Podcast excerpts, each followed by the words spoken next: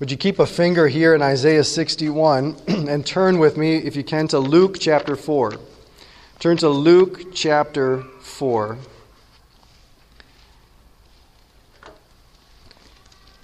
In Luke chapter 4, Jesus quotes Isaiah 61. And we're going to read, beginning in verse 16. I want you to see how important Isaiah 61 is to Jesus and to the story of the New Testament. So we're going to start here in Luke chapter 4, beginning in verse 16. And Jesus came to Nazareth, where he had been brought up. And as was his custom, Jesus went to church.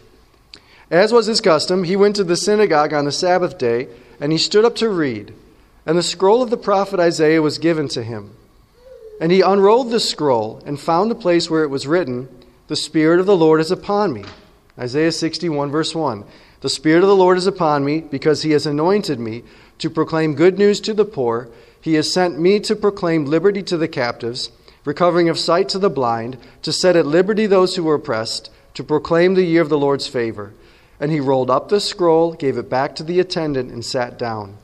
And the eyes of all in the synagogue were fixed on him. And he began to say to them, "Today the Scripture has been fulfilled in your hearing."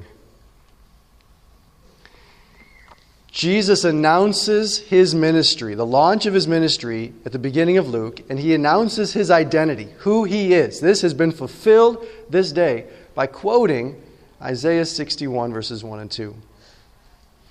We go to some of the other Gospels. Isaiah 61 features hugely there as well. In Matthew chapter 5, the very first sermon that Jesus gives, the first glimpse we get at the message that he went all over the place proclaiming. It says in Matthew 1-4 that Jesus was proclaiming the gospel of the kingdom. But what was that? So he gathers this crowd together, and we see this in Matthew 5, the Sermon on the Mount. And you remember how it starts? "Blessed are the poor. Blessed are the poor in spirit, for theirs is the kingdom of God. Blessed are those who mourn, for they shall be comforted." Jesus' sermon, his first sermon, the first glimpse we get at this, begins with a rephrasing and a development of Isaiah 61, verses 1 to 3. Blessed are the poor, and blessed are those who mourn. So Jesus knew our passage, Isaiah 61, 1-4, very well. He had contemplated it deeply, and he had applied it to himself and to his followers. So now go back to Isaiah 61. Isaiah 61, verses 1-4, is a vision of who Christ is, what the gospel is going to be, and what are going to be the results of Jesus and his work on his followers. It is an outline of what was the hope of Israel, the hope of Isaiah, the hope of his first readers, as well as an outline of what is our hope today, who Jesus is and what we want him to do in our lives.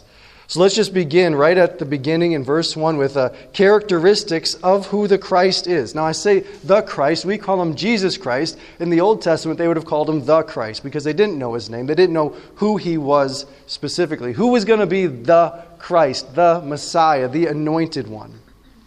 So characteristics of the Christ. The first is here in verse 1 that the Christ is going to come with kingly power from God. We see this right away, right? The Spirit of the Lord God is upon me. The Spirit of the Lord God is upon me. Is that a unique thing? It's actually a pretty unique thing. Before we talk about how unique it is, let me just point out a detail here. Look at that phrase, the Lord God. You notice anything weird about it? Right, so it's a capitalization. It's kind of weird there, right? So typically, we see the word Lord is sometimes all caps, like cap L, cap O, cap R, cap E, cap D. That signifies that it's the special name of God, what you may have heard him referred to as Yahweh or Jehovah.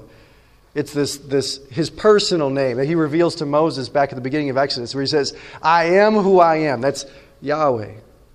And out of reverence for that, most translators of the Bible don't translate Yahweh as Yahweh, but they translate it as Lord, but in all caps so that we know it's different from regular lords. Well, here it's actually the actual word Lord and then the word Yahweh, and so they translate Yahweh as God with all caps. And the point of this, whenever this appears, is to say this is the Yahweh who is the sovereign Lord.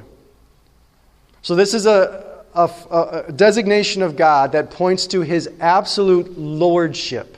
We call His sovereignty, His rule, that everything that He wants gets done. So this is the spirit of the great sovereign who has come upon this person, the anointed one. Now, Jesus is not the first person upon whom the Spirit of God comes. In fact, throughout the Old Testament, the stories of the Old Testament are often exceptional stories and incredible stories, and so we see the Spirit of God coming upon people kind of regularly, but it's always an extraordinary moment. Whenever the Spirit comes upon somebody, He comes upon them, they have exceptional strength or wisdom, they get an exceptional message. You know, think of Samson. The Spirit of the Lord comes upon him, and he defeats all God's enemies, and he rips, gates out of the ground and carries them up hills. Think of Elijah doing extraordinary things, all with the Spirit of God coming upon them. So the Spirit of God will come upon somebody in order to accomplish God's will directly and immediately. Let me say that again. God is always accomplishing His will, right? But He's accomplishing it quietly and slowly. He's accomplishing His will in our lives. He's accomplishing His will all over the place, but quietly and slowly. But once in a while, God, the Spirit of God, comes on somebody so that God accomplishes His will directly. He's going to do it very clearly and immediately. It's going to happen right now. Now, what happened to people throughout the Old Testament occasionally is going to define this person. See the difference? The Spirit of the Lord would come upon Elijah and he'd do something crazy, right? The Spirit of the Lord would come on Samson and he would do something amazing. And then the Spirit of the Lord would leave him and he'd be back to being his regular schlub self, right? But the Spirit of the Lord is going to come upon this person. Isaiah chapter 11 verse 2, it says that the Spirit of the Lord is going to rest upon him. It's going to rest upon him. Which means that the sovereign God is going to accomplish exactly, precisely His will, directly and immediately, all the time, through this person, through the Christ. So the Spirit of the Lord is upon me because the Lord has anointed me. That word anointed is in the Hebrew, it's messiahed. He'd messiahed me. He'd made me the set-apart one. He made me this special anointed person. Now here's another, there's going to be several of these sort of like little interesting details, little hyperlinks that we don't really see, but the first readers would have seen. The only other place in the Old Testament that the Spirit of the Lord comes upon somebody and there's an anointing is with the kings, with Saul and with David. And so the Spirit of the Lord coming upon him and this anointing is marking him off as the great king. God's great king who has been sent to do this great work. And what is that great work? This is going to be an important sort of image for our contemplation this morning. The great work of God that we have been anticipating and hoping for since Genesis 1. The thing that we've been praying for ever since Eve and Abel and Seth. That God would do something to get us back in. To get us back into fellowship with God. To get us back into the goodness of God, to get us back into a life of the Spirit and to a renewal of all things and a renewal of our humanity as well. We want to get in. And this one, on whom is the Spirit of God, who is God's anointed one, is going to get us back in. So we know that this person is Jesus. Jesus announces himself quoting this. Well, let me just ask you at this point, do you know that the Spirit of God is on Jesus? That the Spirit of God is on Jesus. Here's what that means, that what Jesus can do for you is what matters. Because He has the Spirit of God. He can directly and immediately, and wants to directly and immediately, do God's will in your life. What Jesus can do for us is what matters. He is the one who can bring us back in. He can bring us back into the will of God and back into the work of God. Does that sound good? Right? If we knew that the Spirit of the Lord God rested on Jesus all the time. We would turn ourselves over to him all the time. What do you think happened when Jesus announced this to his home church? Right, he came back from his mission trip and he had a great announcement. Here's some slides, and also, the Spirit of the Lord is upon me to preach. You know what they did? What did they do? They said, wow, fantastic. Let's call up the praise band and get things, you know, let's have a big potluck. We're gonna kill the fatted calf. What did they do? They said, we're going to kill you, Jesus. That's what they did. The Spirit of the Lord is upon him, and it's a complicated thing to have come into your life, somebody upon whom there's the Spirit of the Lord. So this is a real question. I don't want you to be like, well, I'm at church. Yeah, I get it that the Spirit of the Lord is upon Jesus. This is really an invitation for us to consider the identity of the Christ and the nature of our relationship with him. That the Spirit of God is on Jesus. And really, until we go to him, we're outside.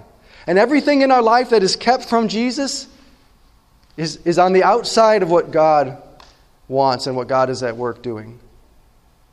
And so until we go with him, we are on the outside. So we're introduced to the Christ. We're also introduced to his work. So the second thing we see is the characteristics of the work of the Christ to come, who we know to be Jesus. And that work is that he's going to preach good news and he's going to give gifts. He's going to preach good news and he's going to give gifts. Now, I bet if you had asked a group of young Jewish boys from around this time or any time up till when Jesus comes, what is it that you're most excited about the Messiah doing? They would, none of them have said, preach.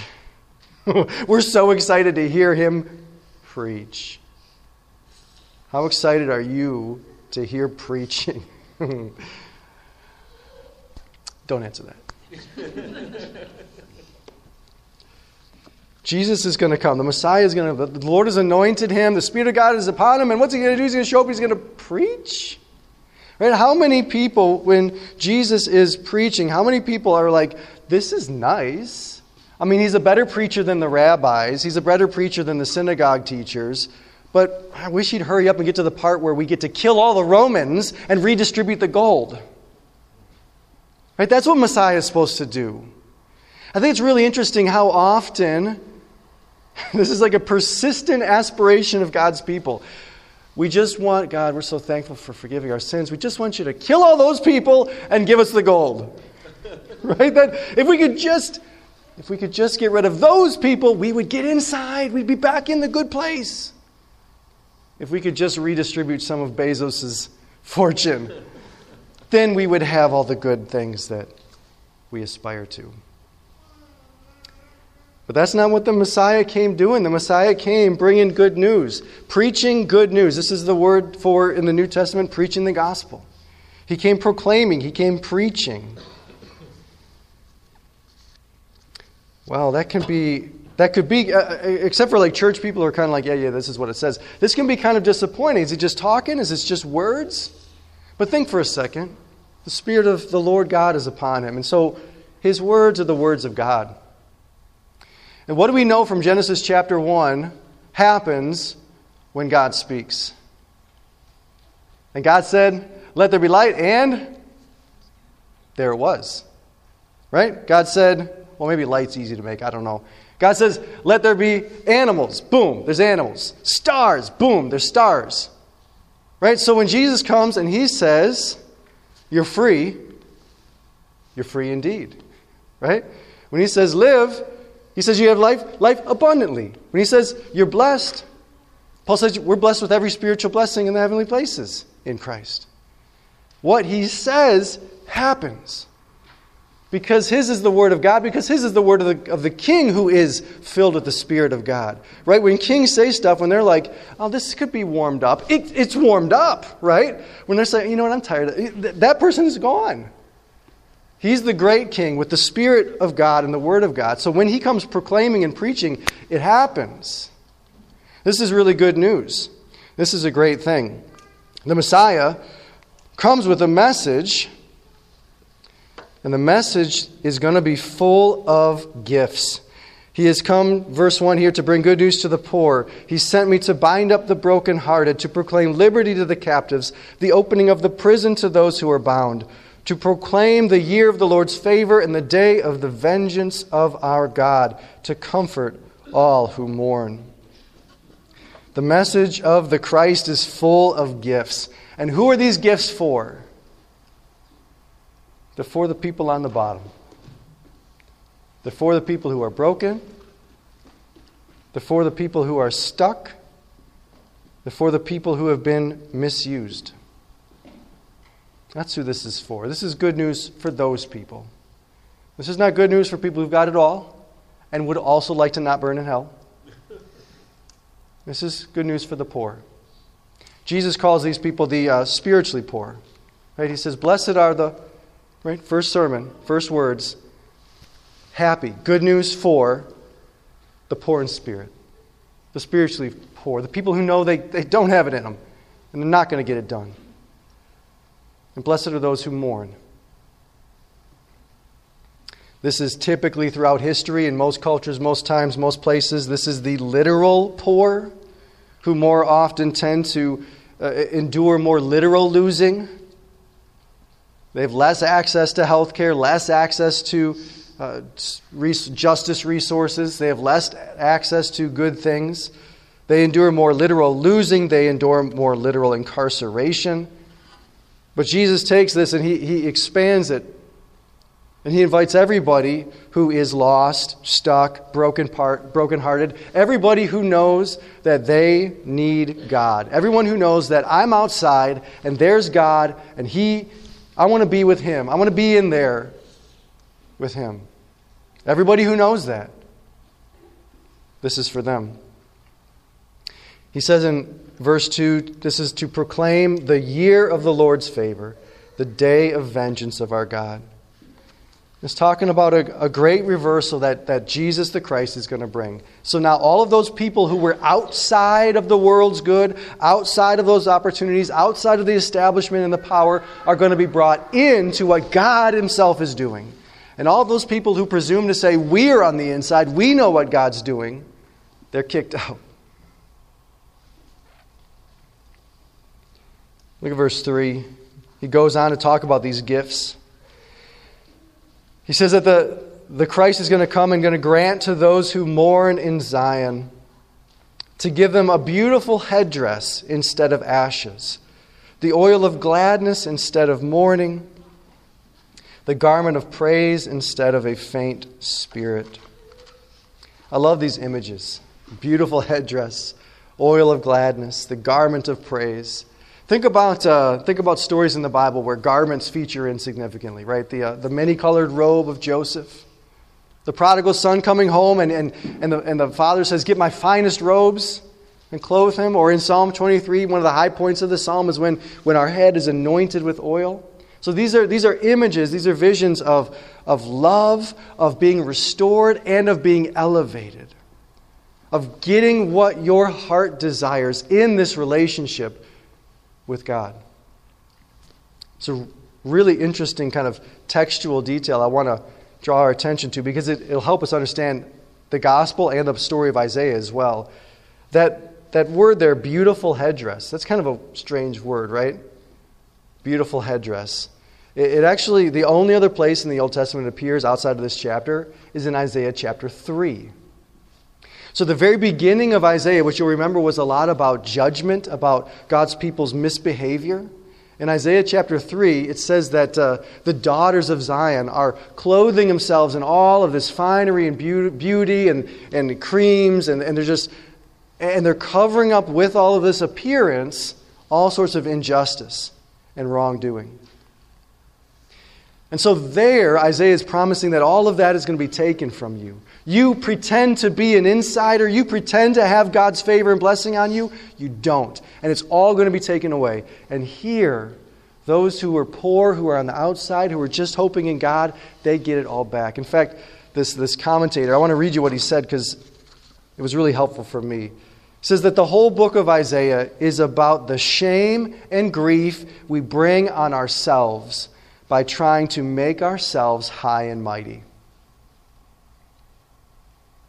The book of Isaiah is about the shame and grief we bring on ourselves by trying to make ourselves high and mighty, trying to pretend, trying to get into the world's goods, to get into that good life through the world's ways for ourselves. And then the book of Isaiah, he says, is about the grace of God, who, though we've reduced ourselves to sackcloth and ashes, God's grace wishes to clothe us in finery and seat us beside himself. All in that little word, beautiful headdresses. What you were pretending to wear, what you were pretending to do for yourself is gone, and now God gives you the real thing. Now you're brought in. And when we turn to the gospel stories of Jesus, we see that Jesus' life, his ministry, was defined by this reversal, that the outsiders were brought in, and the insiders are, he's saying, get out of here, until you become like a little child, until you become poor in spirit. If you're not sick, why are we talking? I'm here for the sick, not for those who think that they're well. So he does this great reversal. He brings these outsiders in. And this poses a question for all of the later readers of Isaiah as well. Just as we need to think about, do I recognize that the Spirit of the Lord is on Jesus, not on any of the bigwigs of the world, not on any of the teachers of the world. It's on Jesus. I should follow him, right? This asks us another question, which is, Are we the poor in spirit? Are we sad without him? Do you need Jesus? Or are you good? Are you good? How you doing today? Good. Fine. Okay, good. All right. But Jesus is for those who are not doing great. Jesus is for those who are feeling like, I don't know how I'm going to do it. I have no idea how I'm going to do it. I'm trying the world's ways. It's not working. I've got all the world's goods. They're not working.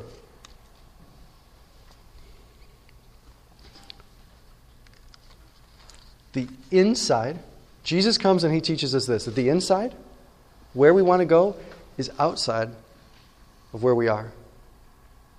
The inside is outside of where we are. The inside of the world's ways and its preoccupations, that is outside of the kingdom of God, and we want to get inside.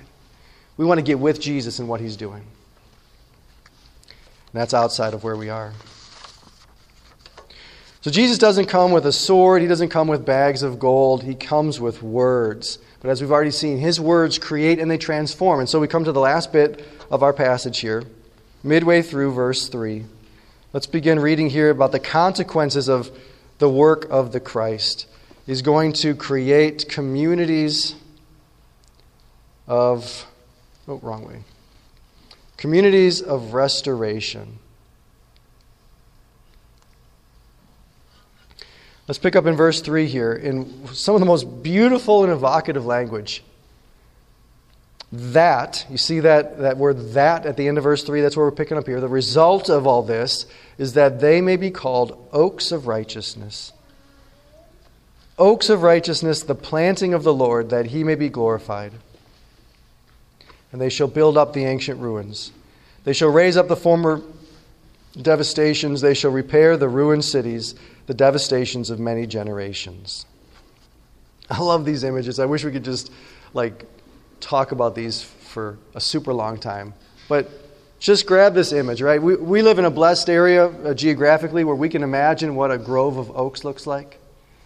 You know that little short loop behind the Kettle Moraine, the State Forest headquarters here on 59? If you go back in there's a little short half-mile loop off to the left. And it's this oak savanna or something like that. I don't know if we get to use the word savanna in Wisconsin, but I think that's what they call it. An oak savanna, and it's glorious. This grove of oak trees. And that's just a little bit of a snippet, a vision of what Isaiah is saying that is going to happen to God's people. This great, stable forest of trees. And again, this is pulling on an image from Isaiah chapter 1. Back in Isaiah chapter 1, Isaiah prophesies to Israel, says that you're a bunch of dried out dead oak trees, and you're just good for getting burned. You're done. And here now, at the very end of Isaiah, through the work of God and the work of the Messiah, there's going to be a new grove of oak trees, the plantings of the Lord. Right? The plantings of the Lord. Did you notice that? This speaks to the purposeful work of God. That we exist as a consequence of his mercy and grace. We exist for him. What is it that he has called us to himself to do? So you've got this vision of these trees, right? This is us. Now what are we going to do? Verse 4 again, they shall build up the ancient ruins, raise up the former devastations, repair the ruined cities, the devastations of many generations. What is this speaking about? This is not talking about repairing falling architecture or building church buildings. This is talking about restoring the worship that God's people enjoy together, about restoring the glory of God's people, which is restoring the community of God's people and the purpose for which God has called us. If you think about what's happening here, when the exiles come back from Babylon, we know from the book of Ezra and Nehemiah that they get to work on two big physical building projects.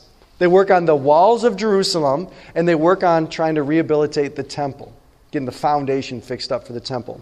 Right? So those are kind of images of the identity of God's people. We want to build up this wall so there's people inside, people outside, who we are, and we want to get the worship of God, the purpose of God's people, rekindled as well. And this is what this is speaking of, about restoring the identity and mission of God's people. Now, the identity, right, we're supposed to be Jesus' people. He's our Messiah. He's our Christ. What does that mean for our purpose? There's a connection here. I want you to see in verse 1 that the Christ comes and he binds up the brokenhearted. And then in verse 4, those people who were the brokenhearted who have been bound up, what do? They go and they build up the ancient ruins. They build up the devastations. The Christ is going to come and he's going to go to the broken people and to the broken places, and he is going to restore those people to God. He calls us, and he calls us to be restorers as well. Jesus restores, and we are to be restorers too. Jesus goes to the broken places, and we are to go to the broken places too. We are to be identified in that way with Jesus. His work is meant to continue in our work. In fact, there's this great moment, this little subtle thing that Luke does. Luke is the author of the Gospel according to Luke. He's also the gospel of the next book in that series called Acts, Luke and Acts. And at the beginning, in Acts chapter 1, verse 1, Luke writes, "O Theophilus," he's writing this to a guy named Theophilus, "in the last volume I told you of all that Jesus began to teach and to do." You get that? So the entire Gospel of Luke is all what Jesus began to do. And the book of Acts, in which the physical Jesus almost never appears, is all that Jesus continues to do. But now through his church, through the apostles and through his people. Jesus' work continues in what we do. He's a restorer, we're restorers. Let me just ask you this, friends. This hit me like a ton of bricks this week. Am I inside? Right? Am I inside what God is doing? Don't you want to be inside what the Spirit of God is up to in this world? Do you feel like you're inside? I felt just such fatigue in my spirit for the ways that I am tempted by the world and by what Christian religion can offer as well to substitute those things for following Jesus closely, for living inside the work that he wants to do. There's so many subtle things and subtle ways that we turn away from the broken places. You want to go back to the devastations? We turn away from them in all of these subtle ways that allow us to get comfortable, but you're not inside. We're not inside. We're not with the Spirit of the Lord. I love this vision here and the mashup of being oaks of righteousness, being this grove of oak trees, with repairing, building, restoring. This grove of oak trees is what builds up and restores. I love this mashup of these images. So here's this image of the stable community of people who have been set free. And it is our roots that repair. It is our acorns that repair. We are the stable community of set free people. And our roots bring restoration and we grow.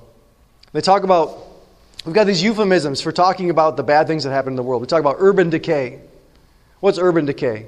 Right? Broken up concrete, blasted out windows. It's not what it is. Talk about rural flight. You know, we talk about boarded up homes or there's no kids around. That's not what it is. Those are just shorthand ways of talking about the forces that erode relationships and destroy community. None of those things would happen if people trusted each other and knew each other and relied on each other. And every place, whether you want to talk about the burbs or the exurbs or the cities or rural communities, every place has its relational vices, its relational devastations. And we exist. God has called us. Jesus comes and He preaches His good news and He sets free the captives and He binds up the brokenhearted, and then He says, go back in to the broken places. And we exist to restore hope to places that have been emptied out of hope. We exist to rekindle worship, a sense of the presence of God and an awe in who God is. Who out there knows how great our God is? This is our job. To create a sense of shalom, to reintroduce love into the relational ecosystems that we're a part of. And to be inside with God, to be inside the work of God in a world like this is going to mean that our work is restoration, is working with the broken things. You know, in the evangelical tradition, we emphasize souls. Souls, right? Saving souls. Souls need to be saved. But in this passage, it's only the Messiah who binds up the hearts of people. Right? That's His work.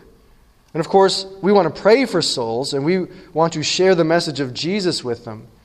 But our primary work, according to this, is to work for communities of trust and mutual dependence and support. To build communities of trust, mutual dependence, and support, rather than, of course, communities of mistrust or suspicion, communities defined by radical independence and self-sufficiency. We want to create these communities that welcome people who need Jesus, the poor in spirit, and those who mourn, who welcome them and invite them. To use the images of the acorn grove or the oak grove, which I just love, this calls on us to grow deep, to drop acorns, to stick together, and to stick around. Because just as the Spirit of the Lord is upon Jesus Christ, friends, we know from what Jesus does and what He teaches us that the Spirit of the Lord is upon us as well. That the Spirit coming upon all God's people is the great gift of the Messiah, according to Acts chapter 2. He has poured out the promise of the Father, the Holy Spirit. So what Jesus does in us, what He is continuing to do in us, is something that He then wants to begin to do through us in our world as well. So let me just close with an invitation this morning. We're gonna sing, and then we're going to go into celebrating communion together, remembering Jesus, remembering what He did, to how He was broken so that we could be healed. And how His brokenness enters our life and fills us and energizes us to follow Him. Well, if you're here this morning and you're brokenhearted, or you feel like you're broken-lifed, we have good news. That Jesus is the one who can heal you. If you're here this morning and you're working hard to get into the good life apart from Him, it's not going to work. Right? 7 billion failing humans can't all be wrong, right? It's not going to work. If you're here this morning and you want to be inside of what God is doing, it is outside of the comforts and pleasures and promises of the world.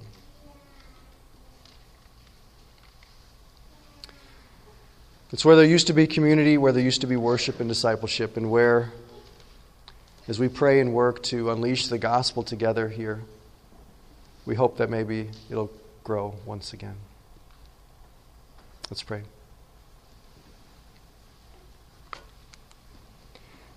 Heavenly Father, we are so thankful that the Spirit of the Lord is upon someone today. That the Spirit of the Lord God, the Sovereign King, is upon our Lord Jesus Christ. And so we can go to Him where we want to directly and immediately interact with You and see You work in our lives. And so, Lord Jesus, would You work in our lives? Would You pour out the Spirit of the Lord upon us through Your presence with us? And Lord, we're so thankful for the word here this morning that through Christ, those who are poor in spirit, those who mourn can be comforted, can be bound up, can have our broken hearts restored. Lord, we need to hear that.